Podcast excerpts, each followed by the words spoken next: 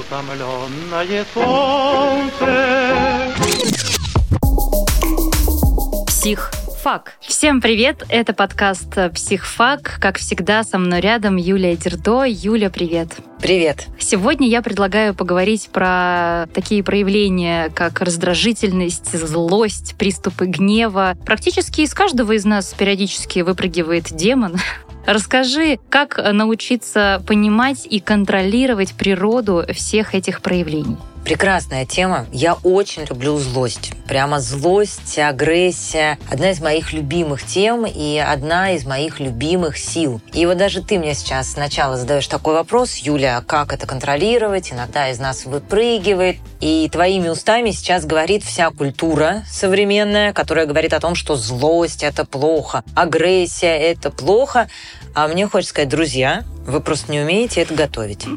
Агрессия, злость – это очень важная, ценнейшая и драгоценнейшая эмоция. У злости есть большое количество важнейших функций. Коммуникативная. Когда я злюсь и когда я показываю, что я злюсь, это очень хорошая прямая коммуникация, где человек, собеседник может это увидеть, обойтись мягче с моими границами, утешить, успокоить. И в этот момент это будет услышано, это будет понято. У злости есть коммуникативная функция, у злости есть защитная функция, у злости есть функция такая, как подъем энергии. И мы когда даже говорим сейчас про злость, я не знаю, тебе это заметно или незаметно, но в этом силы появляются. Но, конечно, злость социально неодобряемая штука. Человечество, оно вообще живет по правилам общежития, как я уже говорила, весь этикет — это сплошное такое правило взаимодействия друг с другом. И, конечно, агрессивный человек, он опасен для общежития. Но когда маленький ребенок начинает исследовать вообще эту жизнь, как что устроено, и вот он понимает, когда я капризный, я хороший. Мама меня утешает, берет на ручки, дает мне теплого молочка. Когда я улыбающийся или смеющийся, я хороший. Бабушки с дедушкой меня ставят на табуреточку, говорят, какой я сладенький, дают мне леденец. А когда я кричу «ненавижу, всех вас убью», «вы плохие», мне говорят «но-но-но». Так не делай. Нельзя быть злым, и это нельзя. И когда я злой, я плохой. И редко какой ребенок думает, что злость это плохо. Чаще всего ребенок думает, я плохой, раз я это испытываю. Взрослый человек свою злость терпит, стискивает зубы, дышит. А потом это взрывается и наорало на собственных любимых детей. И дальше начинается беда. Потому что беда в том, что такой человек, который сорвался на ребенка, накричал на мужа или нахамил коллегам в коллективе. Просто было совещание, просто кто-то хмыкнул и сказал, ну, как всегда, ты не подготовилась. А я вдруг разоралась и сказала, что значит, как всегда, да я вообще лучше всех готовлюсь. Это ты вечно ходишь не готовый. Выхожу после этого совещания и думаю, боже, как стыдно, как стыдно, как я себя показала. Такой человек часто начинает думать про себя, что я злой со мной что-то не в порядке, я злая, подруга бесит, коллектив бесит, дети бесит, я злая. Как только я думаю, что я злой человек, я пытаюсь теперь эту злость свою сдержать. Раз я злая, мне нужно избежать проявления злости.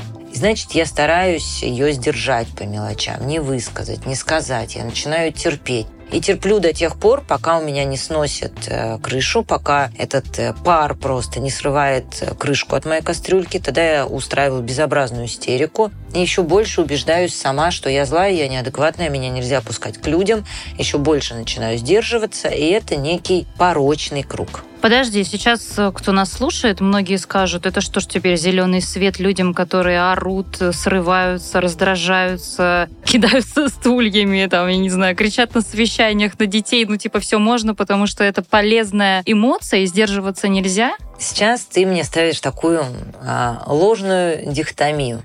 А если очень по-простому, у нас либо одно, либо другое. Нас очень часто ставят перед этим выбором. Когда, например, а, говорят, ты не наказываешь своего ребенка, что ему теперь все можно, а если он убивать кого-то пойдет, ты точно так же будешь сидеть на стуле?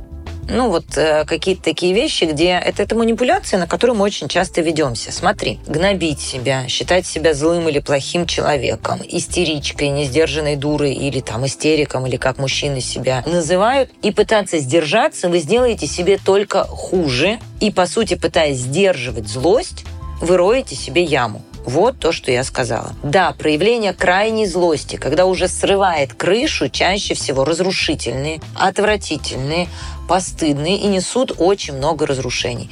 Выход ровно в том месте, где вы говорите себе «я злая». Это нормально. И научиться выражать свою злость там, где она появляется. Сделать эту злость своим союзником. Каким образом? Сегодня приведу пример прямо из своей жизни. Я сегодня ужасно не выспалась. Или погода такая, но мне было прямо тяжело. И я еду с утра на тренировку, и я понимаю, что я ужасно злюсь. Я злюсь на людей, которые идут передо мной медленно, а я уже опаздываю. И я думаю, что же я такая злая? Вот, я чувствую эту злость. Я вот, я думаю, правда, что я такая злая, потому что я терплю. Мне все время приходится терпеть усталость. Я взяла себе полчаса полежать, и через полчаса я встала добрая. Заметить свою злость, и в данном случае эта злость была основой усталости. Второй момент, да, начать распознавать свою злость. Недавно ехала вести большое мероприятие и тоже поймалась на том, что я ужасно злюсь. Я злюсь на организаторов, что они все сделали там как-то не вовремя. И там постоянно мне звонят, переспрашивают, куда ставят стулья, мне хочется их послать и сказать, да разберитесь вы сами, да не дергайте вы меня. Ну, в общем, я на них злая, и прежде чем на них там наорать, я думаю, что я такая злая? И вдруг я понимаю, что мне так не хочется ехать вести эту большую конференцию. Мне страшно. Я ужасно боюсь. Когда я поняла, что я боюсь, мне нужно там полтора часа полного спокойствия. Не дергайте меня, пожалуйста. Когда вы меня дергаете, я ужасно злюсь. Все. Злость – это то, что важно замечать, и то, что важно выражать в тот момент, когда она возникла. И тогда чаще всего эту злость можно выразить очень деликатным экологическим способом. Сказать, ребят, я злая сейчас ужасно, оставьте меня в покое, мне нужно 10 минут успокоиться. А как часто должны быть такие проявления? А какие еще дополнительные эмоции, ощущения мы должны испытывать при этом, чтобы вот такой человек мог себе уже попытаться да, это распознать и сказать, чувак, тебе, или там, дорогая, дорогой, тебе пора уже обратиться к кому-то за помощью, чтобы каким-то образом еще дополнительно этим управлять, потому что это действительно уже мешает жить. Чем больше уровень напряжения и ответственности, тем а, чаще нас что-то задевает, и тем больше мы испытываем злость. Замечать ее разрешать себе, когда вы пришли домой уставшие, а дети кричат, сказать, что, ребят, я сейчас ужасно злая и уставшая, мне нужно 10 минут тишины. И говорить это по вечерам нормально но чаще всего с проявлением злости и неконтролируемой агрессии все-таки встречаются люди не просто в жизни, а на работе или в офисе. Тут есть и статус, и мой имидж, и работу, которую мне нужно делать до дедлайна. И вот я ее делаю, а тут мне приходит письмо, на которое нужно срочно ответить. И, конечно, я испытываю в этот момент злость, потому что это лезут в мои границы, я не могу распоряжаться своим временем, заходят в мой кабинет, плюс еще есть конкуренция, подозрение в недоброжелательности, что меня специально дергают, меня поставили в эту эту встречу или меня не поставили, наоборот, в эту встречу. Такое количество злости чаще всего затапливает людей в корпоративной среде. Это еще считается нормальной. Будь агрессивный, будь конкурентный, просто пошли, ответь, давай их сейчас задавим, давай их пробьем. И вот испытывать собственную злость постоянно, которую невозможно выразить. Плюс сталкиваться с агрессией уставших, замотанных коллег, которые также боятся потерять свое место. Я думаю, что самые большие проблемы с агрессией все-таки встречаются именно в корпоративной среде. Не зря, как я уже сказала, правило «подави злость и спрячь свою эмоцию», а это правило общежития, это правило этики – Улыбнись, будь вежливым, ничего, не дай бог, не прояви, не покажи свое нутро. Ну а что является большим общежитием, чем большая компания, где все друг у друга на голове? Ты совершенно права, что, наверное, корпоративные, вот в полном смысле этого слова, люди, они находятся в некой группе риска в этом смысле. И здорово, что появляются команды, которые помогают другим командам преодолевать эти трудности. В частности, наши друзья и партнеры из сервиса по подбору психолога онлайн Easy Life недавно запустили очень крутую новую услугу корпоративной поддержки для бизнеса. Это и психологи для сотрудников, и тестирование на выгорание, и тренинги, и вебинары на самые разные темы, что тоже очень э, поддерживает перманентно. И вы можете перейти по ссылке, которую мы оставим в описании этого эпизода, чтобы узнать подробности. И мне кажется, это очень здорово, что такие услуги появляются в сервисах, как Easy Life. Это правда эффективно. Вот я в это верю. Ты вот как психолог скажи мне, вот такая корпоративная поддержка, это работает? Нужно ли тратиться на это предпринимателям? Я считаю, что это то единственное и самое важное, на что э, стоит тратиться корпорациям. Как известно, а, деньги в виде зарплаты очень мало мотивируют людей. Забота, атмосфера в коллективе – это то, ради чего люди работают, то, куда они возвращаются. Когда я чувствую, что обо мне заботятся, я забочусь о ценностях компании. И, конечно, построение отношений в коллективе – это то, что повышает работоспособность э, сотрудников во много-во много раз.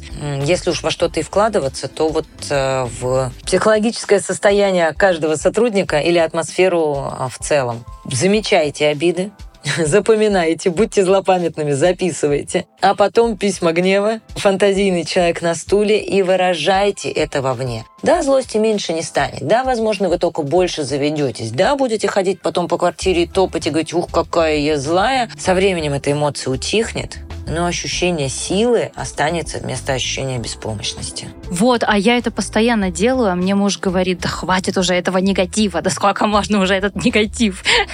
Это, кстати, тема нашего следующего подкаста, я надеюсь. Как реагировать вот на этих людей, которые тебя все время обвиняют в том, что ты несешь негатив, и ты потом себя начинаешь сдерживать тоже. Это не полезно. Ну, понимаешь, что ты делаешь в этот момент с мужем? Ты же высказываешь эту злость не как я сказала, пустому стулу или письму. Ты высказываешь это ему.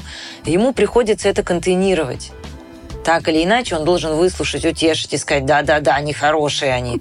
Или ну иди ко мне, миленькая, на ручки, я тебя пожалею. А он, по сути, тебе говорит, не перестань нести негатив. А сколько можно, мой контейнер полон? Договаривайтесь. Да, да, да, да, это правда. Юля, спасибо тебе огромное. Это было, как всегда, э, лаконично, интересно, полезно, очень круто. И я хочу напомнить всем нашим слушателям о том, что нас можно найти на всех подкастных площадках. Вы можете слушать нас в Яндексе, в Apple, в Google, в различных приложениях от Spotify до Litres. И на всех этих площадках можно оставлять оценки и отзывы. И нужно обязательно это делать для того, чтобы как можно больше людей могли найти наш подкаст и послушать прекрасные советы от Юлии Дердо. Этот подкаст создан студией «Эфир». Если вы хотите стать партнером наших проектов или создать свой собственный, жмите на описание выпуска и найдете подробную информацию. Утомленное солнце. Психфак.